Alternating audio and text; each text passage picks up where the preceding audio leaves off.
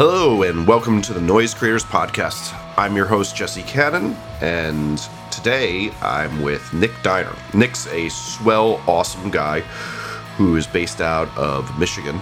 Uh, you might know him from his band, The Swellers, that he's made music with for years, but he's also produced great music for people like Derek Grant from Alkaline Trio, We Are the Union, Lights Over Bridgeport, and tons and tons of others. I think we have a really fun talk. You can hear his passion in it. So, what you should do is you should listen to this episode. Then, after that, go to his Noise Creators profile, check out his Spotify playlist, read his discography and bio, and get to know him. I think this episode's pretty kick ass, so check it out.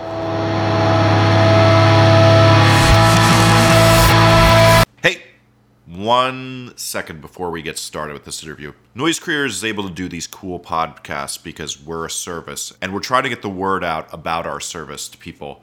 So if you enjoy this podcast, it's really, really important that you share it to people so more people can get to know what we're doing trying to connect musicians with producers to make better music and make better records for you all to listen to.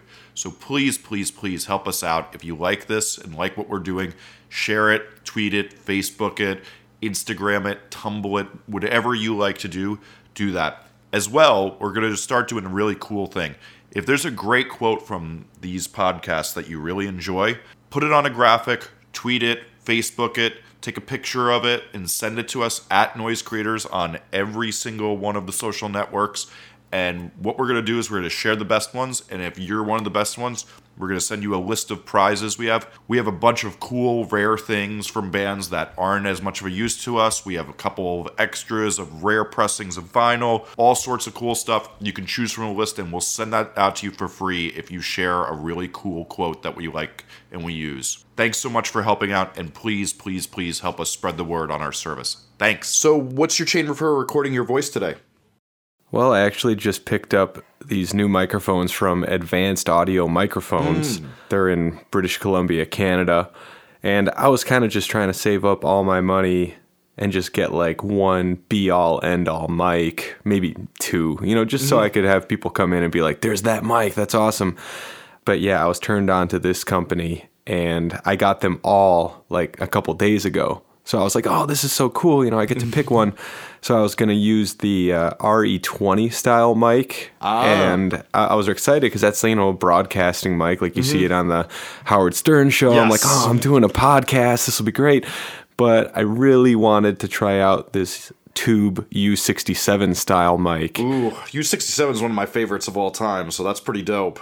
Yeah, I bought a pair of them. Uh, I was looking into U87s and buying an actual one. And actually, a lot of engineer friends were like, don't even bother with that one. It's kind of just like the whole, you know, you got to have a Gibson Les Paul. And like, every, that's just everybody's like standard answer.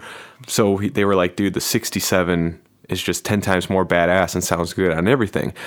So, for the podcast, this is my first time actually using it. And when I tested it out earlier into Pro Tools, I was just blown away. I'm kind of used to more in my own studio anyway, some cheaper mics. Mm-hmm.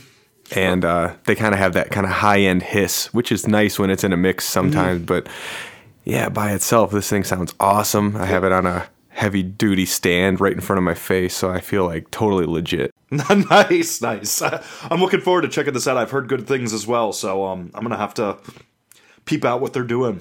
Excellent, yeah. And then uh, I'm just running it straight into my uh, Focusrite Liquid Saffire 56. Nice. Uh, nothing fancy yet. I'm kind of just getting into the whole world of uh, you know, shopping for preamps and outboard gear because oh, God bless your soul, it's gonna, it's gonna be rough. oh, it's it's awful. I'm lo- I'm loving it and hating it at the same time, but it's I can already tell it's gonna be a never ending cycle. Yep, yep.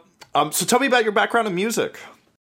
Well, you know, started playing keyboard before I was 10 years old, just kind of dinking around. And I think it was then I didn't realize what it was, but I, I, found out that I had an ear for music. You know, like I would hear these WWF wrestlers' theme songs on TV, and then I would hmm. just grab my keyboard and I could kind of play those. And you know, my my friends and my parents, whoever was around, they'd be like, "How did you figure that out? How'd you learn that?"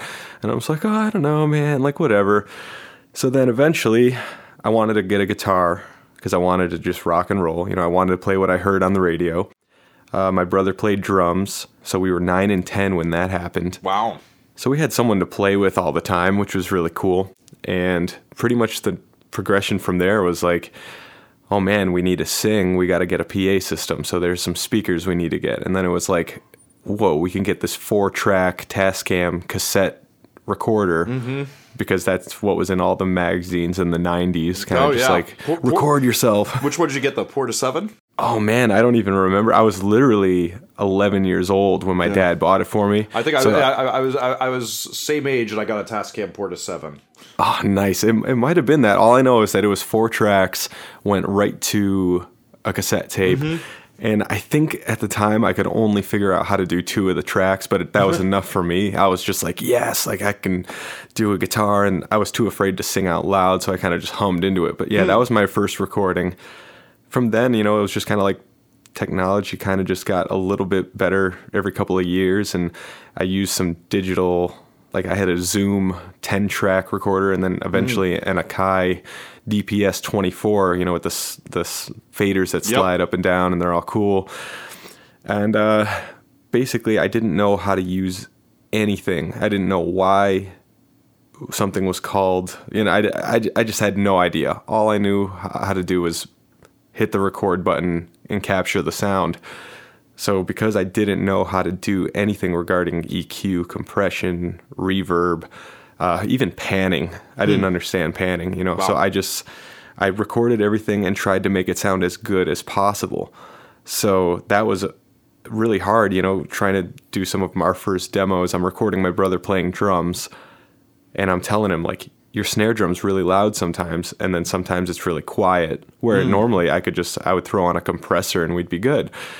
But I basically forced him to play it really really well going in. And same thing with my voice. So basically as brothers we ended up kind of having this built-in limiter hmm. just because of how we learned how to record our own stuff. So when I sing you know, my low stuff is pretty loud and my high stuff is pretty loud. And the same thing with him on drums. He just became this machine. And it was because we had no other way. That was kind of uh, something I looked back on. I'm like, wow, I'm glad that we kind of were really dumb back then because it forced us to be really good. Yeah, and then there there is a thing of like that's the right way to learn, and sometimes everybody gets you know there's two different attitudes of like oh the computer will compensate for me or something else will compensate me or or I'll just do it myself, and that's usually the right attitude for becoming a great musician. Yeah, definitely. And uh, you know, I guess basically after that, you know, when we were 14 and 15, we started our band, The Swellers. And long story short, we were a band for 13 or 14 years and toured the world a bunch of times and retired last year. So now I've been trying to do the studio thing pretty full time, just keep my fingers in the music somehow. Nice. And so so tell me about that transition from musician to producer. Uh, well, before I, I started kind of doing the whole computer, Pro Tools, whatever recording thing in like 2011, I could pretty much just do it whenever I wanted. When I was home from tour, make a few extra bucks. But now it's kind of like, hey, dude, pretty good at this. What mm. what would happen if you finished the rest of your basement so it wasn't just like this concrete bunker? What would mm. happen if you actually bought some nice mics? What would happen if you, you know, actually looked up some stuff uh, and just learned how to record properly and learn about all the like why things do what they do? Mm. So that's kind of been me the last year or so. Then that's what people would say to me. They're like, dude, your stuff sounds really awesome. Have you ever thought about doing this? And every time someone shoots something at me, I'm just like, oh, dude, I got to do that. So, you know, I'm always striving to get better and better. And, uh, of course, your family and friends don't really understand that. They're like, dude, you can't just drop thousands of dollars. It's like, yes, I can.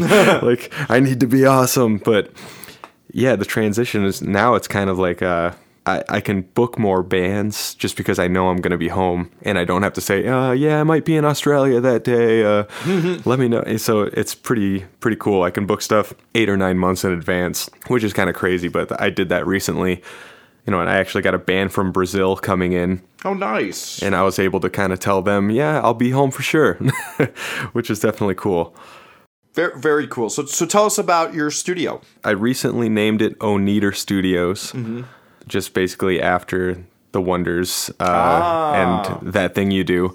So a lot of people, you know, they ask me like, "Is it Wonder Studios or Oneder?" And I just tell them Oneder because it's just it's way funnier. It just makes me laugh. So, I like um, so the other side of my basement is finished to be the live room, kind of the loud room, and then the half that I'm sitting in now is kind of the control room slash hangout room. So yeah, I was lucky enough to be able to have this in my own house and just kind of treat it to sound really nice. Yeah, just kind of every year, I want to say there's been it, it kind of evolves, hmm. and that that's really important to me. You know, every couple of years, I I would hit a standstill and kind of be like, well, I don't do this for a living. It's fine the way it is. But now that I'm trying to do this as my pretty much full time gig, you know, it, it's really nice to be able to kind of pour some time and some money into the studio and make it a thing. You know, I got a website for the first time ever. Oh, nice. Uh, it's pretty much been all word of mouth up until then, and yeah, so uh, it's it's cool. And so far, it's mostly repeat customers. It- It's like bands coming in to do their second EP or their third full length and stuff like that. Because you know, as you know, bands it's it's really hard to get them to put some money toward it, but you know they have to remember that's it's kind of their gateway into getting people to notice them, and uh, you know it's going to be around forever, floating around in satellites and stuff. So you might as well. It's true. It, it, it is true, and it's one of those things that's hard to get people to realize is that like you know if you do well on this, and if you things or things go even well further down the line, people are going to hear this forever. Like you know, it's even like a funny thing of like uh, I'll tell some EDM kids that I work with. It's like you know when you're laughing at Skrillex, you know remember he was 15 and he was doing recordings that good. like you know you're Right. like oh he's in a Nemo band, and it's like oh well you know he really put his all into it for that to be that. But you know Yeah, it it, it, it may if you do well, everybody's going to hear what you were doing at 15. exactly. Yep. And you know, it, it's kind of embarrassing to look back at some of my old recordings that I mm-hmm. did for people, just because, you know, they would come in and sometimes they would record a whole full length for like a hundred bucks. Uh, sometimes I was too intimidated, so I wouldn't ask for money. Uh, you know, I was like 15 or 16 doing the stuff in my basement with all the Flint, Michigan local bands. And, you know, like I said, I didn't know what, what panning was. I didn't EQ anything. Uh, I didn't understand that you had to master anything. But the bands never asked, you know, like what was wrong. They were just like, cool, burn us the CD and then we're going to burn it and then like sell it at the shows. So basically, everybody was getting these really quiet mono recordings from my studio, hmm. but it was all they had, you know? Nice. And and then right around I think it was like 2004, my good buddy Mark Michalik in Chicago, he was kind of the main sound guy at the Flint Local 432, like the venue where we got our start. And he was like, "Dudes, I got this studio and I know how to trigger drums." And we, we were like, "What? Like all of our favorite bands have that sound." So that's when the Swellers went in and we did our first EP with him. Pretty much every other band followed suit. So I kind of stopped doing the recording thing because I realized I don't know what I'm doing.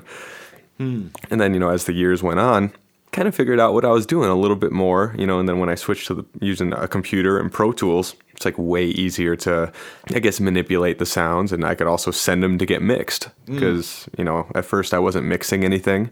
Uh, I was sending it all to Mark or uh, Stefan from The Descendents. He nice. actually did a little bit of mixing for me. So every time I would send stuff out, you know, and people would write me back and kind of just be like, hey man, this is really good. Like, do you do this? Is this your thing? And I'm like, well, maybe it will be now. I don't, I don't know. So that was always really cool. No, I think that's a smart way of playing it sometimes too. Is is like you know mixing's obviously uh, not the easiest thing, and sending that out at first can teach you a lot because you can get feedback of like. You know, like I, I had a couple friends who made the move from musician to producer. It's like, well, dude, it sounds like the kick drum mic's being hit by the kick drum every time. Maybe put it about halfway back instead, and things like that. And you know, you, you learn some ropes that you don't have to learn how to repair before you get get good sounds, and then it's a lot easier to mix it instead of just trying to fix something that's a total mistake. Oh yeah, like the first few bands that I recorded, you know, 'cause I, I put out a feeler online, like any bands want to come make an EP with me, I got mm-hmm. some new stuff. And I thought it was going to be some local bands who were like, let's do it. But I had a band from Chattanooga, Tennessee come up. And then Oh. a few months later, a band from Pensacola, Florida. And I'm all the way in Michigan. So I'm like, what are you doing? Like, what? Why are you? co- I'm, I'm learning how to record here. Hmm. But luckily, I have a cool guy who's going to mix it. And, you know, they just said like they like the Sweller songs mm-hmm. and they like the sounds that I like. And I was Nice. like, wow, that's a pretty cool reason to come to me. So I was like, oh, I hope I can do this. But yeah, every time I would send the songs to Mark to mix, he would have something to say. And it was mostly good, but mm-hmm. he'd be like, hey, man, there's a couple glitches here and there. I think mm-hmm. you have elastic audio turned on every track and mm. your computer can't handle it. And I'm like, I'm like, I don't even know what that is, Mark. You know, so I would switch it up. And, you know, he's a genius. Like, he's so smart when it comes to this stuff. So, even just listening back and looking at my files. Like you know he taught me how to consolidate everything how to zip them and send them over. So every time there was just something different. He was like hey when you edit the vocals uh, fade in and fade out a little bit later because sometimes the breaths are getting cut off and it doesn't sound natural. And i'm like whoa cool okay.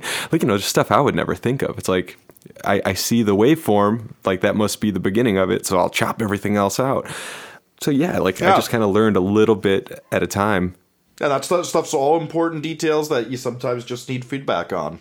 Oh, absolutely.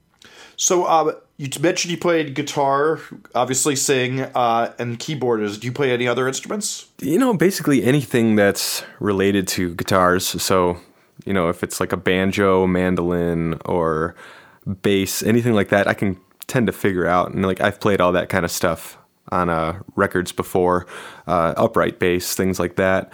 And then, yeah, I've been really into synthesizers lately, like the whole analog world. Um, I just I, I picked up a couple analog synths, and Oh, nice. A- anything good?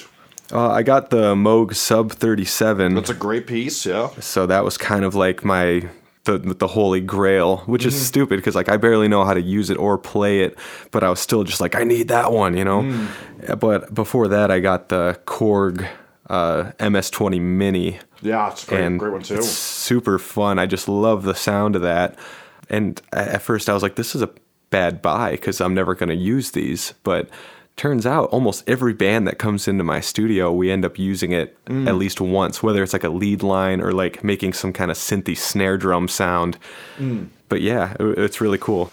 Yeah, I mean that, that, that stuff's always fun and can get the creative juices flowing. We we're, I'm lucky enough to share a backyard with like a all analog synth shop, and it's just like oh man go over there, get inspired, and try not to spend money. Oh, that's the best. but yeah, as as as far as anything else, you know, uh, I played drums very minimally, uh, basically because I bought two drum kits for my studio, and I was like, I might as well sit down and maybe try to play a couple beats to see if I got this. Because even though my brother played drums growing up, I never played his drums. He was pretty protective of them, and our our, par- our parents were also like, "Hey, let him do his thing, you do your thing." which was which was good. You know, like I- I'm glad that he got to like I mean cuz now he's basically just professional drummer guy. Yes. Like everybody wants him to play with them. So it worked. Uh, but yeah, so just basically anything that makes up a rock and roll band, I can kind of fake my way through, but yeah, vocals and guitar were were what I did in the band for so long. Nice. So when a band comes in, we have, we have this like saying on the podcast. Uh, on one side, you have Steve Albini, who doesn't really get involved past like just be like, "Yeah, I think that take was okay," and then you have a John Feldmann who fully rewrites this band's songs. Where do you see yourself on that spectrum? Uh, I'm sure a lot of people say this, but right in the middle of that spectrum, basically. That is what a lot of people say. it's it, and it's it depends on like how eager the band is to have help or how just good the band is right away. Uh, sometimes if i really really like the band i'll offer you know as much help as i can. But usually bands come in with a not a lot of money not a lot of time but they'll be doing two songs and then there's like something in the song that I just keep hearing that they're not doing, I'll stop everything and be like, guys, this is eating me alive. I need to talk to you about something. And you know, we'll stop and check it out. But yeah, I've never really been the type that's like, hey, that's a cool chorus, but like here are the words that I want you to say and the melody and the harmonies. Ready? Go. You know, sometimes what I'll do though, I'll just be like, hey, like I, I do pre-production every now and then because mm-hmm. my band got to record at the Blasting Room with mm-hmm. Bill Stevenson and Jason Livermore, And the pre-production there gave us some of our best songs ever. Mm-hmm. Just it was like having a fifth band member So, basically so what like style of pre-production was that? it was four days of all of us in a room and Bill Stevenson at the console with a talkback mic into like these monitors that we had on the floor, basically being like record the song like live essentially, and then we s- recorded all the songs the way we had them, and we just kind of after every time he just talked about like all right here's your verse, here's your pre-chorus, here's your chorus, and I really like doing that now. I like labeling the parts of the songs in Pro Tools. Uh, it gives you a good visual. So like when yeah, a band it, comes it, in, it even makes you sometimes like you just get some weird like I really don't believe in looking at the computer, but you sometimes do get a really interesting perspective once you see it laid out like that. especially for the band. Like for me, it's like I know exactly what's happening, but like when the band's in here recording, you know, they'll do their scratch tracks or whatever for pre-production, and then I'll be like, "Hey, why is your second verse four times longer than the first verse?" And they're just kind of like, "Whoa, what? Like, what do you mean?" And then I'll show them and I'll play it, and they're like, "Dude, we were just jamming. We didn't even know."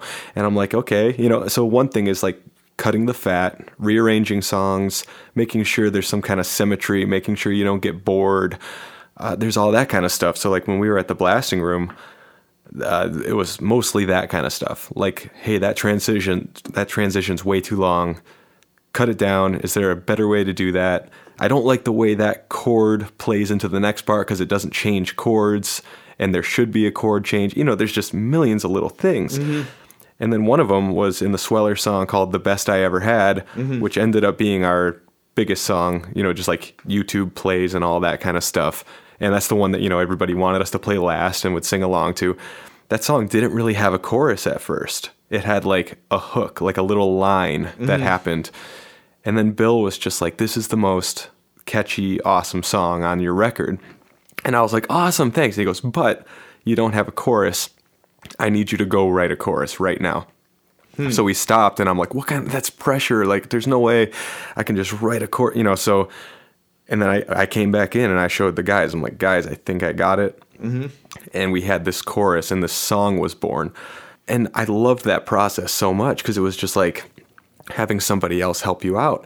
So when I have a band in my studio, I'll pretty much, you know, say, "Hey, that's a really cool part. That should be the chorus and that should happen again." You know, cuz sometimes bands come in and they don't have that pop song structure, and not every band needs that, but that's kind of what the listener subconsciously wants. I'm like, "Dude, that part at a minute 10 seconds is so catchy and so powerful.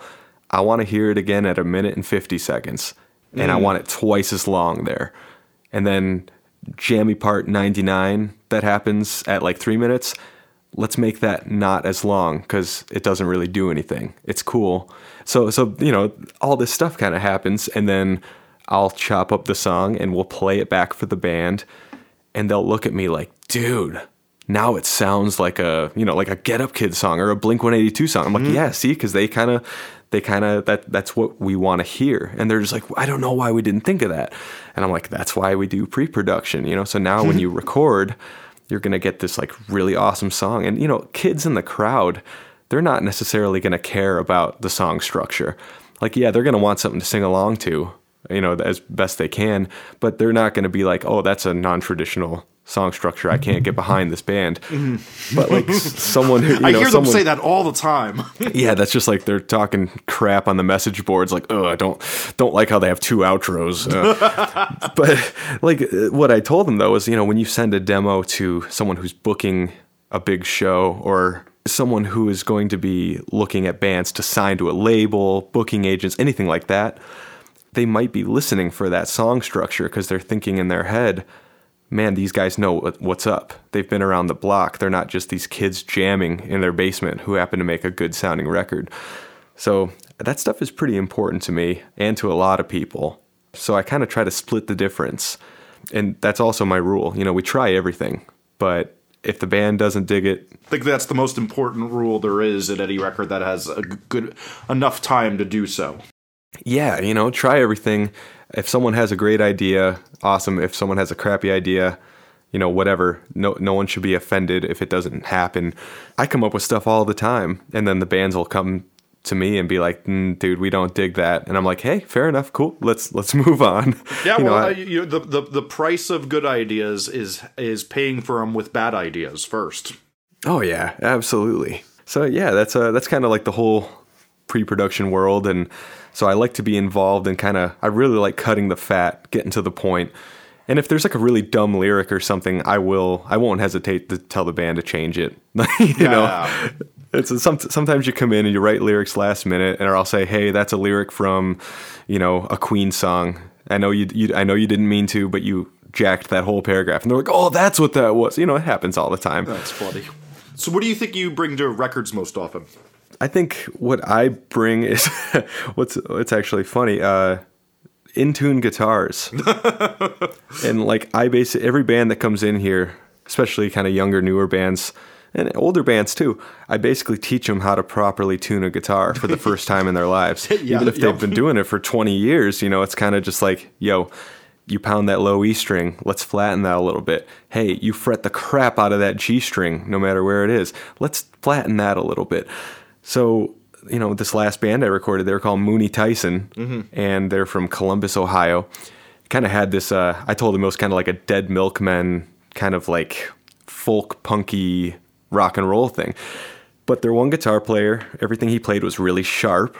And then the one guitar player, everything he played was just fell flat. And he just bent the strings. He soloed a lot and they kind of w- fell flat. So luckily we did pre-production and we figured out how both the, the players played. So when it came time to record, I knew exactly what to do for each guy. And the record just sounds awesome so far. Nice. So that's one thing. But yeah, I'd say the other part is kind of just like I always I keep saying it, cutting the fat. But even even when a band's not looking for pre-production, or if like we did that uh, Flint Water Crisis compilation. Yes, that was very cool that you guys did that because what's Oh, thank you. happened up there is just such a fucking tragedy. Yeah, it's out of control, man. So you know, we had like nine bands come into my studio, and they wanted songs to put out for charity. You know, good exposure for them, good exposure for me. But like, there was this one band, and uh, they had never been in a studio together, or even separately. Some of them, uh, they were called Birdhouse, and they they were like this acoustic guitar through my Orange Rockerverb amp, so it was kind of like dirty acoustic, uh, female vocals, really powerful drums, really groovy bass. I'm like, you guys are a cool band. This is great. But there were times when like in between the verses or the choruses, there was just a ton of music, like a big old interlude. Mm-hmm. So I was like, guys, I really like this song. This is what would make me like it even more. And I kind of just chopped out like 30 to 45 seconds of the entire song. And I said, listen to it now. And luckily, the the edits were seamless, you know, because we were doing it real fast. Yes, but that, that, that, you know, that could be a problem trying to convey the uh, points sometimes if they're not. Yeah, yeah, because like the crossfades, it made it sound really natural, and I was like, oh, sweet. So I played it back for them, and they were just like, yes, that's awesome. And then uh, Kim Rosen, who mastered the song, specifically wrote me Ki- ki- about. That's funny. Kim's my old assistant. No way. Mm-hmm. Yeah, she does some awesome work. You know, she did it for charity and did a lot of lot of mastering on that record. And, you know, she specifically wrote me and said, "Tell that band that that song rips. It's awesome." and I was like, "Dude, that's so crazy." It was their first time in the studio. We spent like 5 hours on the whole thing, and now you're getting these like professionals coming at you being like, "This is rad." Nice. So, you know, now they're pumped. Like they're like, we want to come back and record with you, and then we want her to master it. Nice. I'm like, oh, great. You know, that's that's how this thing works. Very cool. What's a common mistake you see bands do before getting to the studio? See, I don't even know if uh, I would call it a mistake because I guess they don't realize that they're doing it, and like someone kind of has to teach them. But yeah, I think it's just that kind of like jam space mentality of just like, yeah, this is the part where we just rock out, and then nine times out of ten, I'll be like, cool. How do you feel about not doing that? Or how do you feel about shortening that? Or you know, and they'll be like, oh, you know, I guess we never thought of that. So I think that's the the number one thing that I notice. Also, just bringing in a guitar that's not properly set up, or just like drums that are completely beat to hell. Uh, you know, there's just like little things. Luckily, you know, my studio is a place that has drum kits, a bunch of snare drums, bunch of guitars, guitar strings, bass, basses laying around. So if you come in with like corroded strings and like one pops off before you even get to the studio, you know, I got you covered, that kind of thing. Mm-hmm. I think the one thing, the biggest, I, I'd say, I just thought of it, the biggest mistake you can do is not paying attention to what each guy or girl in the band is doing in the practice space. Because when bands come in, it's a very common thing to hear. I didn't know you played that. Yes. Or, yes. or the, what's worse is when the vocalist is in the vocal booth and the whole band's sitting with me. They're going through their first take. I'm getting levels. They're warming up, and the band just turns to me and goes, "We didn't know they sounded like that." And I'm like, what do you mean? They're like, that's weird. I don't know. I think he's singing differently. And then they have this big talk where it's like, we didn't know you sounded like that. And I'm sitting there in the middle, like, dude, this is like the voice of your band. What do you mean you don't know they sounded like? And that, that's happened a lot of times. Well, and, yeah, because they're also singing through a P- PA that's not quiet enough or an amplifier that has no trouble. Like, oh, we've been singing through the bass amp for three months. Oh yeah, dude. Exactly. That's exactly what happens. And uh, I've had, I want to say, three or four bands either break up completely or lose a band member or like you know kick a guy out just because after the recording session they were like, we can't have that liability anymore. We didn't know. Like, cause sometimes you know you just get your friend to fill in on bass.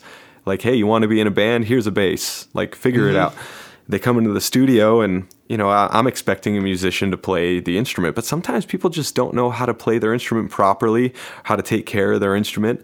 So of course i'm kind of a jerk about it in a funny way. Like i'll make the bass player feel terrible but the rest of the band laugh really hard. So it's not like a complete lose-lose situation. So like i almost mm-hmm. reteach them how to do it. And m- lo- most of the time people jump right in and they're like oh cool got it. That was a small mistake I'll never do it again. You know, like I'm never going to bend the strings this much while I track. And it's like, sweet, awesome. It's like I'm not going to pound the crap out of the strings with my pick when I don't need to. You know, there's all kinds of little things that you learn when you get in the studio and then they translate live really well. So I've I've seen bands live, then they were okay. You know, they were good. Uh, they came and recorded with me, and then I saw them play live again, and it was like night and day it was like, oh, cool, you're using the proper gauge strings now. Uh, you tuned your drums a little deeper so they don't sound like, you know, piccolo snares Yep. for toms. You know, it's just cool. It's it's really awesome. And you know, I I act like I'm picking on all these bands that come record with me, but that's exactly what happened with my band too. No, You know, I mean that, that, that, that's part of the thing is you're supposed to go to somebody who's more of an expert than you, or else, like Rick Rubin has this great saying of um, when you're choosing people to collaborate with, if they're just as good as you or have the same opinions on you, they're superfluous. It's true, man. It, it makes a lot of sense. I mean, the earliest thing I can remember is when we did one of our first records with Royce Nunley, who was in the Suicide Machines. Uh, he was a Detroit guy, so we went to him, brought our drum kit to him. First thing he did was detune the toms like a ton. We were like, we were like, what are you doing? And he's like tuning these down, and we were like, uh. And then he played them, and they were like huge. They were booming, and we were like, wait a second, that's how you do that? You tune down the the toms. We used to think tune them high so your sticks bounce off of 'em- uh, off of them really well. You know, so there's like all these little things that you pick up, and you know that's just one of like a million things that we learned. And I'm happy to pass on some of this information to other people because, like, you know, I'm, I'm not going to sit here and act like I'm the boss or like I'm a know it all. But everything that I say is pretty good, you know. like it, it worked pretty well. Nice. Uh, what's a smart thing you see bands do during the recording process? Oh man, I think the smartest thing bands do is when they know how to act around each other and how to treat each other. Mm, that's a great answer. Yeah. Oh my goodness! Like sometimes there'll be that guy that's like every band has recording guy. Like you know the gu- the guitar players like oh I'm building a home studio so I kind of want to shadow you and see what you're doing, and I'm like okay. And most of the time you know they'll ask questions, they'll be respectful. Every once in a while you get that guy that's over your shoulder like mm, aren't you gonna put a limiter on that and also like do some sidechain compression? And I'm just like why don't you just like back off? You're literally breathing down my neck. This is, and you know, th- and that guy is the one who usually is like the, the, the ringleader, the conductor, the boss, whatever. And I get that because I was that guy in my band, and I tried not to be annoying, but sometimes you just get fed up. It's like it. I understand. It's your art, you mm-hmm. know, like it's your baby. You're spending all this money. So you might be a dick to somebody in your band if they're wasting your time or if they're disagreeing with you. But the best thing that you can do is just try to be cool with everybody and like ex, you know explain your piece and be respectful because I it's like even the littlest things like I don't even know some of these people and the first thing they say to each other is like yeah dude you always screw up. Like you always suck at that. Haha and I'm just mm. like I'm like ooh like I can tell you guys haven't been a band for a while because if I said that to our bass player right now in my band or whatever you know he he'd like open hand slap me in the face and be like, "You don't talk to me like that, dude." Yeah. You know, or or like he would like legitimately get so bummed out. And I see these kids in bands like they'll seriously sulk in the corner after they're done tracking because they were like chewed out by their singer or something. And like it's it's not my place to jump in and do that kind of stuff. But if a band or you know to kind of settle the score between two quarreling band members, I mean. But if a band is here for like nine days, I've seen I've seen like let, I keep ripping on bass players, but I would see the bass player like sulking for like a two days straight, and then I would go ask them what's up, and they would say, "Oh, this guy said this thing to me, and it just really." I'm like, okay. So then I would go find the guy who said the thing to him, and luckily, you know, it's all good. It's almost like uh, what's that like celebrity rehab show? It's almost like that. There should be a a show. Uh, I'm pitching it right now. Okay. It's just it's uh just local band in the studio. That's that's what it's called. Oh yeah, I, I, but the, I, there there is a really good point to this that like no one teaches bands how to be respectful of each other, and like a lot of um, my new book I've been writing on like creativity is like how bad it gets with like these people like their creativity gets totally shut down because how abusive and unconstructive the things they say to each other are. Oh, absolutely. And it's it's just absolutely gut wrenching to like hear some of this stuff, even if they're just like little side comments and stuff. I'm just like imagining how I would feel if I was just like in the studio. And you know, some some of these bands like they really respect me or mm-hmm. like look up to me because like of my you know my band and the records I put out. So if some guy says something to another guy in front of me, he might just be like, "Oh, like why'd you have to go and say that right now?" Or like one mm-hmm. guy's trying to be cool in front of me by putting someone else down. And yeah, it, it, it's just such a bummer. But like you're right, like when creativity is stifled like that, it's it's it's it's almost something that needs to be talked about ahead of time. Like in my band, my brother and I wrote the we, we wrote our records. And the other two guys in the band were aware of that. Mm-hmm. You know they they never crawled to us being like but but but please just let me have a song you know? Because Yeah. we said hey this is kind of how we work. And if you ever have any ideas let us know. But really we would love for you to just put your touch on what we do. And then they were they were, they were like all right. And that was it you know? And then they went on tour with us. They worked their asses off. And it was kind of just explained you know ahead of time this is kind of how we work and we don't want any feelings to get hurt down the road with any kind of misconception i think bands almost need to come up with like a a battle plan like a game plan before they start moving into big decisions like that Hmm. Yeah, no, I think that's a great point actually. So what happens when you and a band disagree about something? Speaking of uh, how you treat people well. Oh man. So when a band and I disagree about something, usually I just go their way. If I have this thing and I'm like, "Hey, you really need to change that because like let's say your guitar lead is clashing with the lead vocal and the guitar lead's actually going the whole song and it's not special anymore because it's just nonstop most bands would be like, "Oh, we get that." You know, I'm like, "We need to use it as a clever songwriting tool, like a technique, ear candy, all that kind of stuff." But if a band just is like, "No, this is the song. This is how we wrote it." I'm I'm just like, "All right, that's totally cool." And I try not to act bummed out cuz I mean, you know, it's not my song. It's some it's it's like these bands get their time and their money together to make a record. I want I want them to leave and be super happy.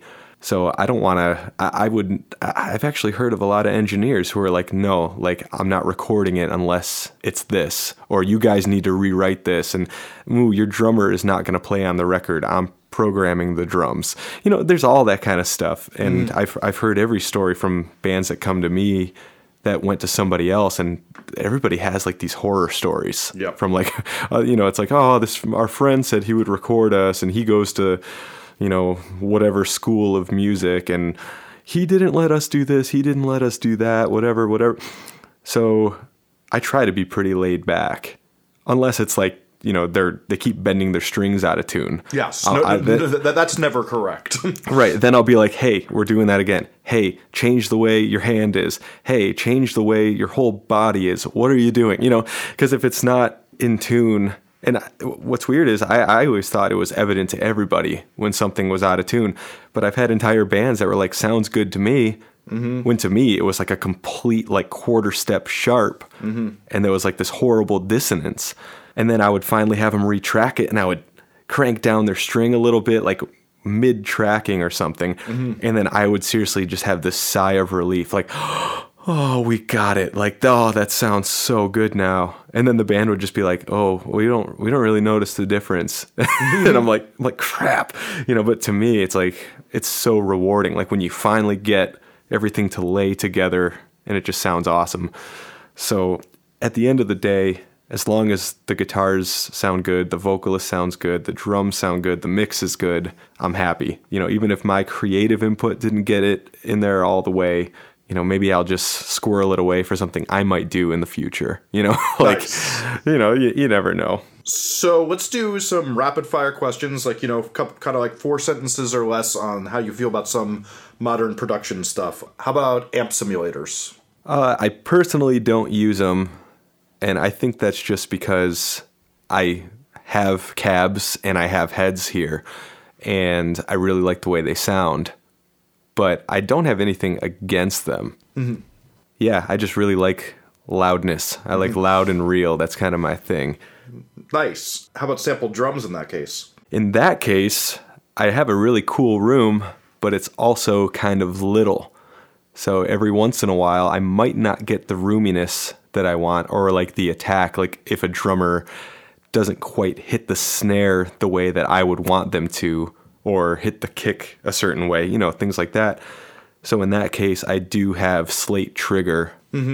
And as long as I have a really nice overhead mix of everything that's real, I can blend in some of the trigger. So at least I do have the real drum sound in there. And uh, I think that that's a really, a really awesome, you know, kind of clever thing. So as long as the real is there, I like to I like to get that extra smack in there every now and then. Yes, totally agreed. Uh, how about pitch correction? I'm a huge fan, which is weird. I am. I love everything to be all real, but I'm a fan of it because I know how it feels to be in the vocal booth, like throat bleeding. You're you're just you're just down in the dumps because of how much it sucks to sing the same thing over and over again. So I really do like getting, you know, four awesome vocal takes, not trying too hard, just making sure to my ears everything sounds pretty good.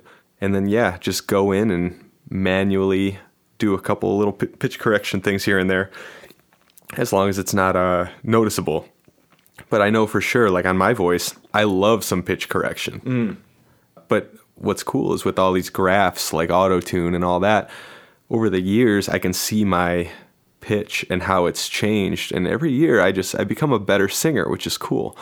So it's it's almost a nice way to kind of see how close you are and kind of how to control it and what your quirks are and all that kind of stuff. But No, no, Yeah. I, I, it was funny. Uh, Steve Evans and I were having this like discussion the other day about how we've been seeing like a kind of younger generation of singers be a little better with pitch. And we were wondering if it's like that thing of like you know you can now grow up singing into auto tune and watching it and seeing your flaws, whereas you know obviously uh, previous generations didn't have that advantage.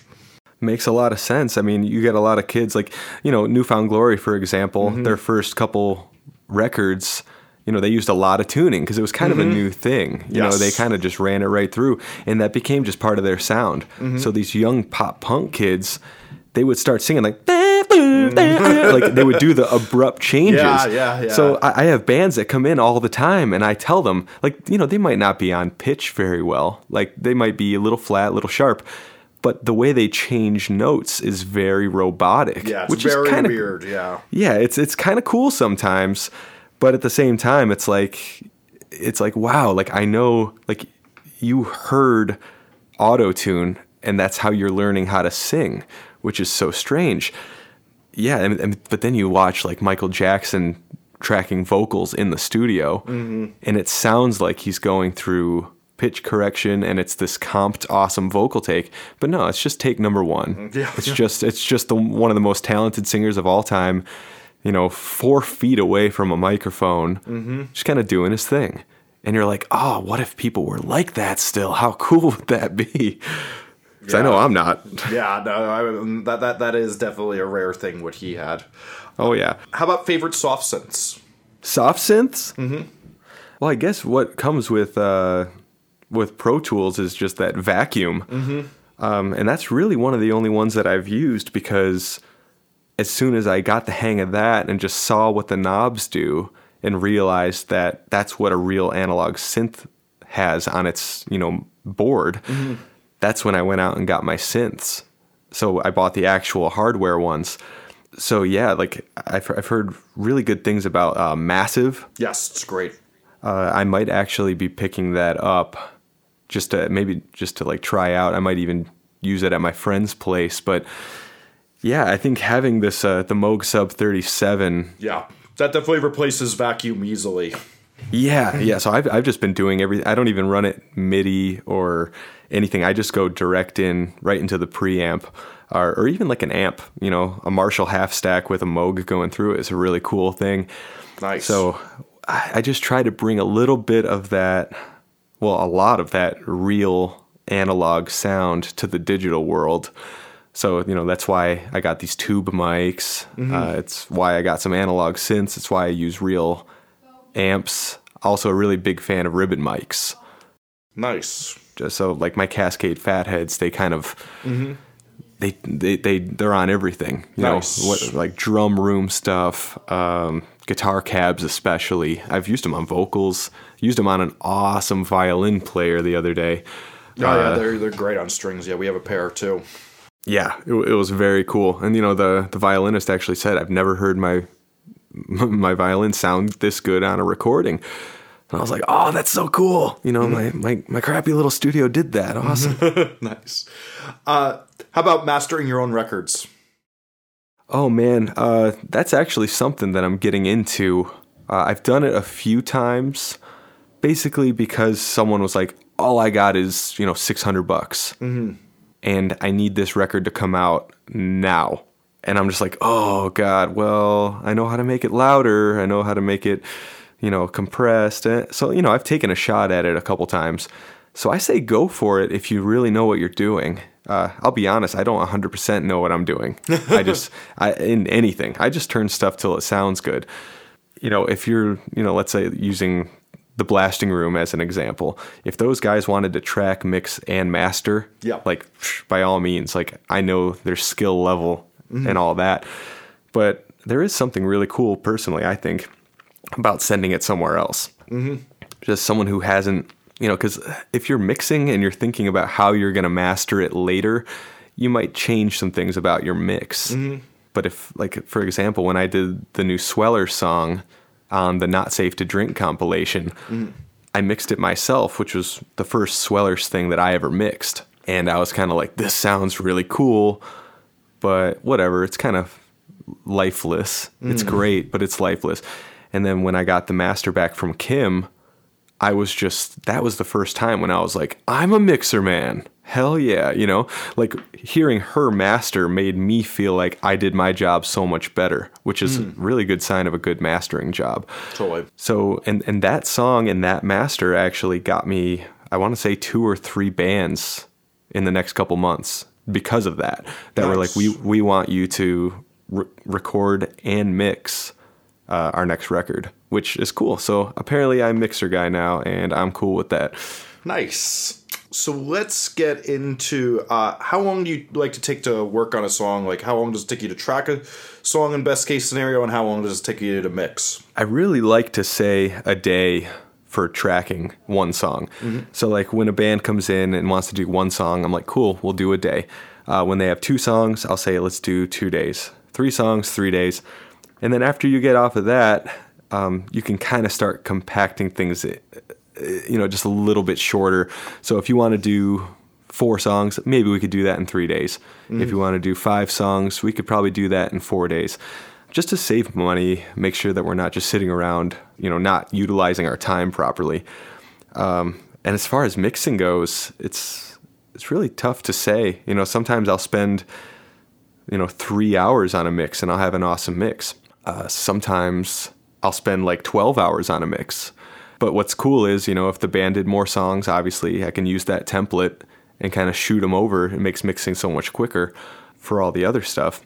But yeah, I'd say, uh, I'd say I'd like a song mixed and tracked, you know, maybe like a day and a half. That that would make me happy uh, if I had that long. Nice. So, tell me about one of the best moments you've had in the studio. one of like the best moments and like in a non-corny sense like just the first time that i listened back to a mix that i did that i really liked where i was like this is like a pro ass mix and that was probably in the last few months and i did like three bands in the last you know like all in one time span and i used to be that guy that was like i'll mix your stuff because you don't have as much money to spend. I understand. I'll I'll give you a quick mix.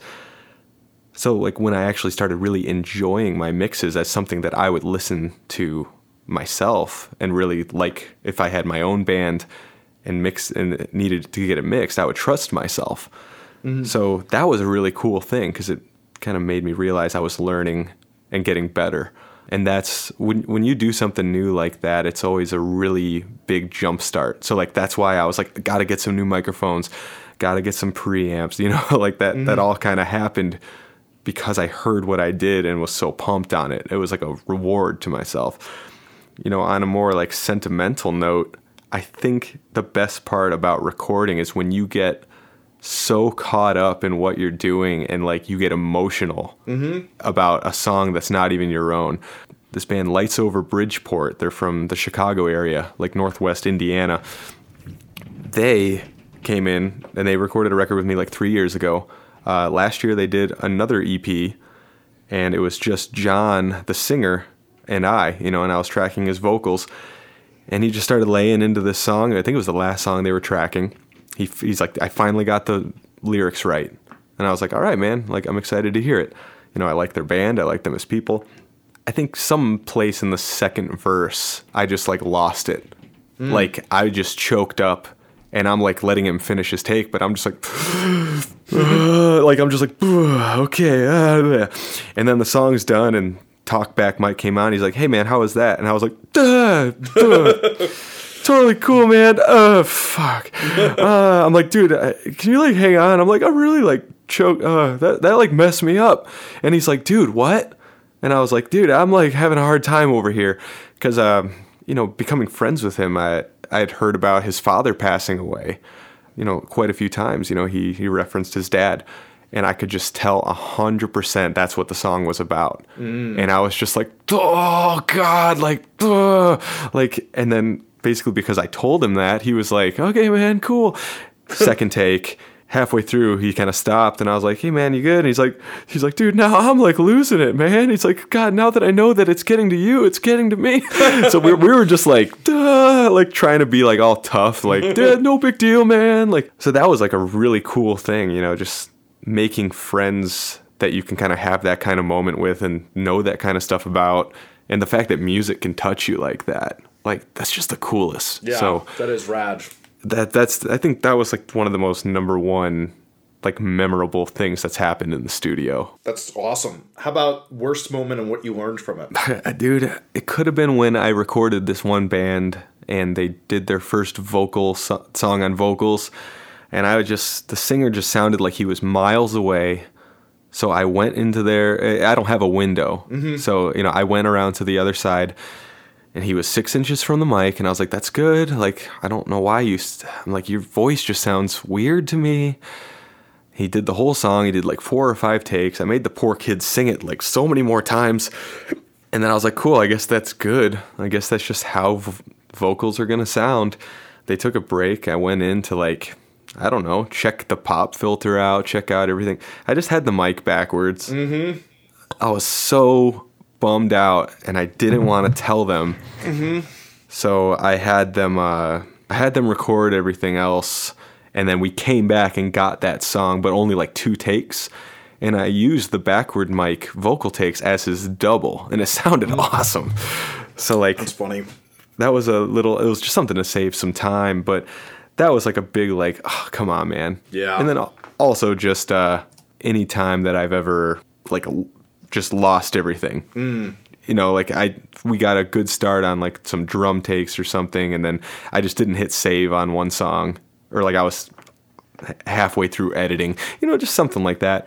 So at least now command s is just something i always do. I'm doing it right now. Nice, nice. as I, as I record into this because that would really suck. I think I'm at like 59 minutes or Yeah, something. So that's the this is the longest uh, track I've ever recorded in the history of my life. nice. Uh, Yeah, No, I you know I I, I had to uh, I had to tell a band that sent me stuff to mix one time. I was like, "Can you t- tell me right now if uh, you look at your vocal mic that you said you stayed up doing all those vocals, is it facing the wrong way?" And I just get an email back at a large font that just says "fuck" because he sang the whole record in a day, and it was all backwards, and it just did not sound right.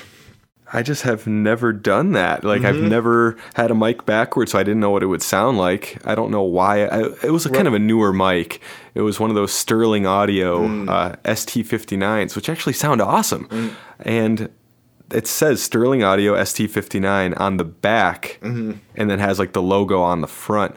So I I looked at the word Sterling Audio, and I was like, there we go, label. That's the front. The, the head grill looks exactly the same. But uh, yeah, that's yeah, it, but- it, it, it, it does happen. What's nice about it is once it happens once, you're double you double check every time to make sure it never does again. right. Mm. And you know, I, I guess I've never really had any terrible moments. Like I always thought I was going to be that guy that just Mm-hmm. ruined a band's session, and I, and I always kind of have anxiety about that. Like Yeah. before a band comes in, I'm like, dude, what if what if these guys are like doing 240 beats per minute blast beats, and they expect me to edit those and sample them and blah blah, and I'm just like, oh god, what's going to happen? But so far, so good. Nice. No, no big mishaps. So let's get into some of your uh, musical taste. Uh, what's a perfect record someone else has made, and what about it makes it perfect? Oh man, ah, I want to. I might bring up Meatloaf several times. But um, that, that, that's unexpected. dude, Meatloaf, Bat Out of Hell, the first one. I guess they recorded that with a very little budget at like kind of like a whatever studio, and just the songwriting on that is just mind blowing. Jim Steinman, who wrote a ton of Meatloaf songs, just one of my favorite songwriters of all time. Uh, he's done some great stuff that's not even Meatloaf's stuff, but uh, yeah, just all the different sounds and the songs, the way they came together, the way everything's arranged, it's just so awesome. Like that's like some people have like their classic record, you know, they'll be like, oh, like the Beatles, you know, mm-hmm. you know, like all the Abbey Road stuff, the White Album, like, and that's like their classic album. But dude, for me, for some reason, just Bat Out of Hell. Bat out of hell. And then it- if I- it- it- it- it's funny because I, I I get accused on Twitter of being really agreeable. Like Jesse says that that's all our favorite records. So so so for the kids r- r- gratuitously who've teased me about this, that's my least favorite record of all time. Oh man, I, Dude, that's something awesome. And- about that. Like I got forced to hear it too much when I wanted to be listening to hair metal as a kid. It just Oh, made right. me. My best friend's father would force us to hear that, and I'm like, dude, I just want to listen to fucking Guns N' Roses and Metallica, dude. right. Well, dude, get this. The thing about Meatloaf, it's all about the place and the time Mm-hmm. when, when you got into it. I heard Bat Out of Hell 2 first. Ah, So for me, I basically was like, cool, MC Hammer, Michael Jackson. That's what were big at the time. I was like four or five years old. My friend Ray in first grade, he had like that CD of the month club or something, and he would get like the number one CD sent to his house. And I remember he brought over Ace of Base, and I was just like, Oh, man. I was like, I was like, nah, son, not into it. Next one he brought over, Bat Out of Hell too. It, it's good because now we just hit another one of my fa- least favorite records of all time. Dude, there you go. That's yeah, that's okay. You know, Ace of Base. Whew. so Bat Out of Hell 2 comes out. I'm listening to that with him. And dude, it was like the first real rock and music we had ever heard. Hmm. Like he was eh, Meatloaf's pissed. Is this big long haired guy, and he's talking about just like the he's just being a badass, and the songs are 12 minutes long, and we were like, man. And I have to say, Bat Out of Hell 2, I like more than Bat Out of Hell, mostly because of the production. It just sounds so cool. There's the weirdest ghostly demon background noises happening through the whole thing. And like that stuff gave me like nightmares as a kid. Like i would just hear like the weirdest like it sounds like a ghost just like doing something. And i would look at like the scary album art and just uh, the swellers bass player anto he we, we became like best friends because of that. Like he he was just like dude that the the album art just scared me to death as a kid. And i was like me too! So so check this you know we're digging meatloaf whatever I just grew to love that style of that whole like op like rock and roll opera, just long drawn out arrangements, lots of cool stuff going on. And I didn't know anything about what that, that was. I just loved it. Mm-hmm. And then the next record my friend Ray brought over was Nirvana Nevermind. Ah. So then I was like, wait a second. I'm like, this rocks, maybe even harder. And the songs are like three minutes. And this guy seems cool. Like he's not trying too hard. You know, and so that was my that was like punk rock to me. You know, I was like five or six years old, and I'm just kind of like, yeah, this guy's cool. He has long hair, but he's also dirty. You know, so I was just like, so Meatloaf and Nirvana were just That's funny. early for me, because you know, 1993 was a pretty big year for both of them. Oh yeah, uh, that, that that is for sure.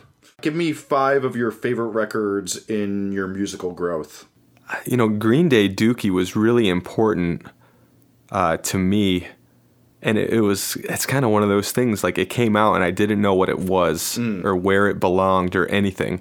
All I knew is that it was, it was like Nirvana, but it had these melodies that were just like mind blowing to me. Like I heard Basket Case and like I had chills. And from that point, and, you know, I was like seven years old. And from that point on, my ear grew a like to, I just was attracted to half step down guitar tuning. And that year came Dookie and also the Blue album by Weezer. And I didn't I didn't I didn't even get into the Blue album until probably a few years later. I was like 11 or so when I got into that, but it was just like, dude, half step down guitar is like the magical sound for me. Mm. It was just ingrained in my head. And then, you know, I talking to cousins and things like that. I was just like, Green Day, man, Green Day. And they're like, well, you like punk rock? I'm like, I guess, sure. And that's when the punk rock landslide happened. So, NOFX, uh, Punk in Drublic, that record, another 1994 record, but that also came a little later for me. I was probably like uh, 11 or 12, you know, when I first heard that. And then I think the record that made me want to get on stage and go play shows was uh, the Get Up Kids, Something to Write Home About Nice. because I saw them open for Green Day, and I remember watching that. I was totally front row, smash against the barricade. They were playing the song Mass Pike, which was the only Get Up Kid song that I knew at the time. I hadn't gotten their records yet. And uh, Mike Dirnt from Green Day was on the side of the stage, kind of hunched over like a road case, hmm? singing singing along, but like no one could see him. He was kind of tucked away, but I, I I was like perfectly, I could totally see him. Hmm. So I'm singing along to Mass Pike. He's singing along to Mass Pike. And at one point, we like locked eyes and he kind of hmm? gave me like a nod, like, hell yeah, man. Like, good for you for paying attention to the opening band. That's And I was, awesome. ju- and I was just like, this is, you know, if, th if this night wasn't already awesome, this is the coolest thing that's ever happened. And Green Day played, and I don't remember much of it. I was just kind of like still thinking about going home and getting the Get Up Kids record. So that was huge for me, being like, nobody knows these guys, but they're playing this arena. Not a huge arena, it was like a smaller one, but they were like killing it, man. And I was like, that's that's totally gonna be me. And uh, stayed true to my word, man. Sweller started not too much longer after that, and uh, they were a huge influence. Nice. So, so, so what do we have next? I would just say Nada Surf, uh, their entire discography, if I could. That it's just so weird. I you know, I bought that record in 1996 that came out, High Low, basically because it had the hit, and my friend was like, "You should buy that," and I was like, "All right, cool." Uh, and it had two or three songs on it that were so near and dear to my you know little fourth grade self, and I would like ride my bike to school after listening to that record. And I was just like, this is cool, man. This is awesome. And I didn't like some of the songs. They sounded gross to me. I'm like, why would they choose that note? Like, that's a really weird thing to say. I don't don't like the way the guitars sound. Whatever. I'll skip that song. So I don't know, three or four years later, no, actually, way more years later, uh, Trevor, it's weird, two Trevors, Trevor Strnad, who sings in Black Dahlia Murder, he was like, You need to check out Nada Surf. And I was like, Dude, I loved them. And he goes, They're still around and they make even better records now. So, of course, I went out and got whatever they had. About a week later, Trevor from a Wilhelm Scream hmm. said, You need to go check out Nada Surf. I'm like, Dude, I know. I'm all about it. Like, I'm back on the train. So, like, two musicians that I really respected, you know, really just kind of valued what they thought were like, You would like this. Mm. So, yeah, every time they put out a new record, I'm right there listening. And I only listen to like four bands actively mm. ever. I don't listen to much music, man. Mm. So for Nada Surf to just constantly like make me happy with new records is a very cool thing. Nice. Who else do we have? Floor, the band Floor, hmm. their self-titled record. That's another one that I just heard the first song off that record and I went, "What is this? And why are they only playing one note?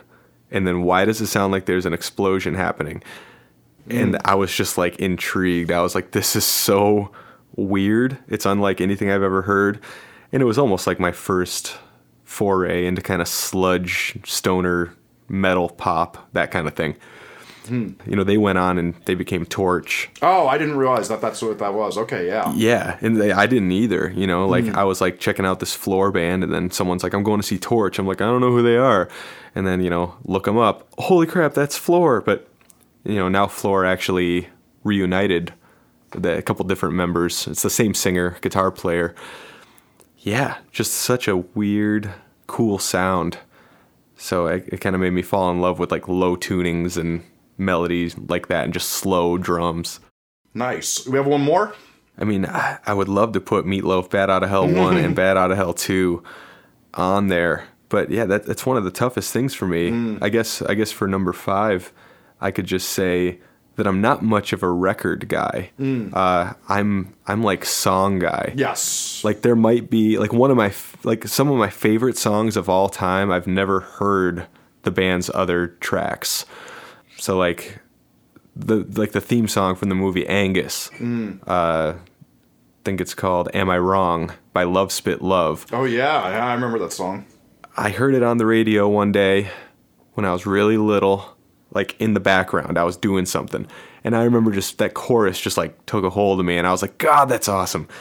And then I don't know, it was probably like five or six years. I just kind of every once in a while wondered, what is that song? What is it? And then one day I heard it on the radio and I was kind of just blown away. I was like, "Oh my god, it's that song! I haven't heard it in so long." So I made everybody shut up, and I paid attention to every lyric that I could remember. And luckily, the internet was a thing, so I googled. Or actually, Google wasn't a thing, so it was probably like Excite or something. Yes. Uh, all, all those Lycos, whatever. Yeah. Oh my God, Lycos. Yeah.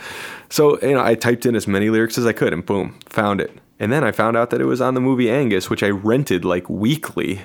That's fun. So I was, I was like, oh my God, this is crazy. Then also like, uh, yeah, just this, this band, uh, Grandaddy, yes. the, the song AM 180. It's, it was in like the 28 Days Later soundtrack and things like that. I guess soundtrack songs seem to get to me. Apparently yeah. yeah, like I'll, if I make a playlist, it's like one song by one band, and Mm. if someone says, "Hey, do you like that band?" I'll be like, "Yeah, actually, just one song a lot." but but that's all that matters to me. That's and it's weird because I, I thought I was strange for being that way, but uh, Bill Stevenson actually said the same thing to me. Well, I Uh, think they think everybody knows also, like we, we, we see now the data is that that's what everybody's moving to is people don't listen to full records. They just listen to songs and playlists. Right. And like even what's weird is like even as a kid, like I had a ton of CDs and like a, a boom box and my brother and I would be hanging out and I would put in like a Bush CD and boom, I would play this song, th- throw out the CD, then I would throw in like the Spawn soundtrack, play one song off that, boom, throw that away. Then I put in like Jewel and then uh, like I just really loved shuffle before shuffle was a thing. That's funny. And yeah, and I used to get yelled at all the time for changing songs midway through, but it's like, oh, I got enough of that one. I got to hear this now. And so I think maybe a lot of producers and engineers, we kind of might have that kind of like craziness. Like our brain just kind of goes all over the place when it comes to music. Yeah, it's it's funny. I I- I think that there's a lot of producers who hold down a like I want to appreciate an album thing type vibe, and then there's thing. I'm kind of like. I, I, feel like I have a, like a little bit of a thing of like I like when I can appreciate album, but I'm mostly a singles person as well. Like I, it's weird though, because like in the '80s and '90s, I don't know if it was just my taste or if it was real, but like there's so many throwaway songs on so many big Oh, yeah. records, No, it's totally true. like tons and tons. But now, like Nada Surf, for example, every song on their records, I'm like, that's great, that's great, that one's awesome, that one's great. So it's almost like the digital world made it so it's like, hey, you need to make sure all your songs are good because there's no MTV anymore. Yes. So I thought that that was pretty cool. So tell me, even though if you don't uh, listen to m- much records, what what is is there a band, a record, a song that's uh, been most inspiring to you in the last year? In the last year, I would have to say the band Failure. Oh yeah, great band. Yeah, that it's I, I heard about them probably like pretty late in the game. You know, like mm. seven seven or eight years ago. Yeah, I mean that. Well, that, that first that first record that was like the big one. I guess was like '98. I want to say '97. Yeah, mm-hmm. and uh, you know, and that that was the one that I heard, and I was like, this is great. Mm-hmm. And then we ended up going on tour with this rapper named Hyro Da Hero in the UK, and the band The Blackout was headlining. And we talked to the drummer who was playing with Hyro Da Hero, and he was like, "Yeah, you know, blah blah blah. This is just kind of my gig right now. It's cool. Uh, I used to play in this band Veruca Salt for a Oh, minute. that's funny. And I was like, oh, hell yeah. And he's like, oh, you know them? I'm like, yeah. He's like, yeah, that's cool. He's like, I wasn't in it in the beginning. I kind of did their later stuff. I'm like, that's cool. He's like, yeah, in the 90s, I did a thing called Failure. And I'm like, and I was like, you mean like Failure, Failure, like Fantastic Planet? And he's like, oh, you, you know Failure is? And I was like, yeah, dude. And to be honest, a lot of people are starting to talk about you guys again, especially in my music kind of world. Like, you guys are pretty sick. And he was just like, huh. Like you could see the look on his face. Like he's like, really? Like someone remembers who we are.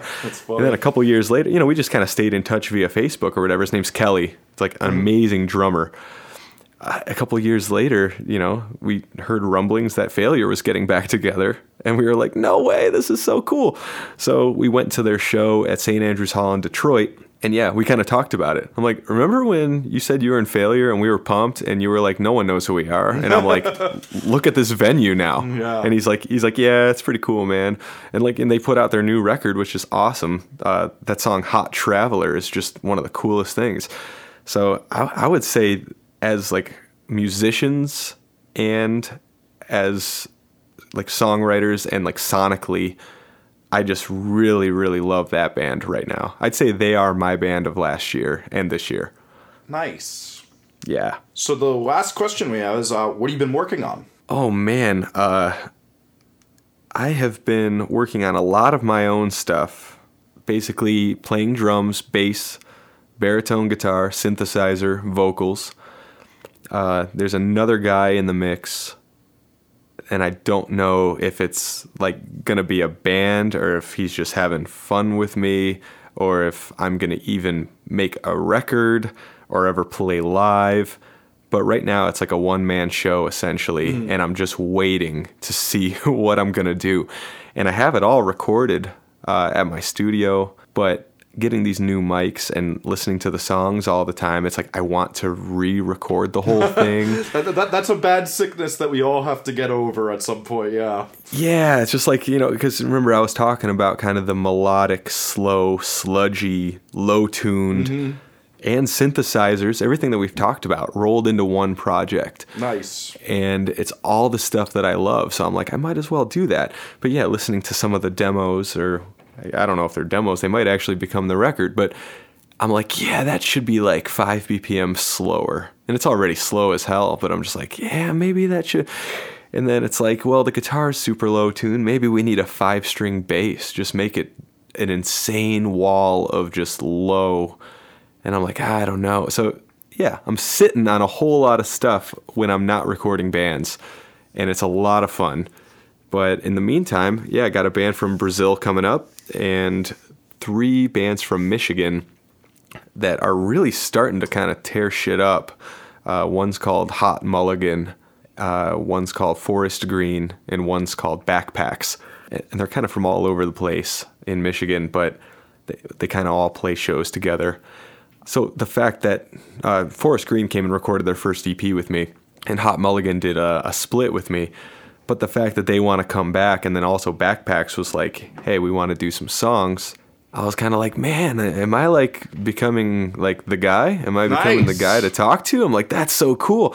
So like, it makes me just really happy that people could would hear something that I've done and be like, take our money and like basically take our songs in your hands because it's a it's a pretty big responsibility. I'm just so excited that I get to be part of like this new punk rock scene that's happening because like I'm I'm the old guy now, you know. nice. so it, it's nice to be doing it in a different way. Well, I don't like the idea that if you're the old guy, whatever the hell I am, then Hey man, it's all about how old your soul is, man.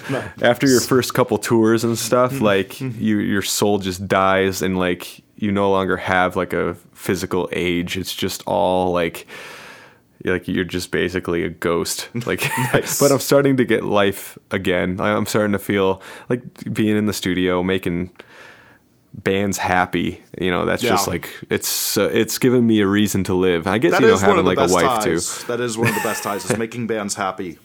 yeah it, it's it's awesome you know when you get a, an email from someone being like this is great and you're just like yes we did it you know it's so so cool So rad.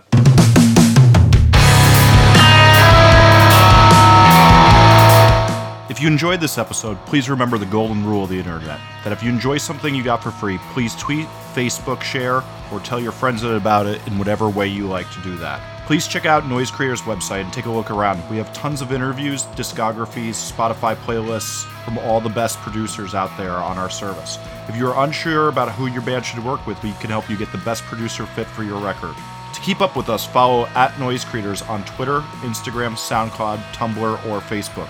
This podcast can be also be found wherever podcasts are found, including iTunes and Stitcher. I'm your host, Jesse Cannon. I can be found on Twitter at Jesse Cannon or at jessecannon.com. Again, please help spread the word about this podcast and what Noise Creators does so we can keep this going.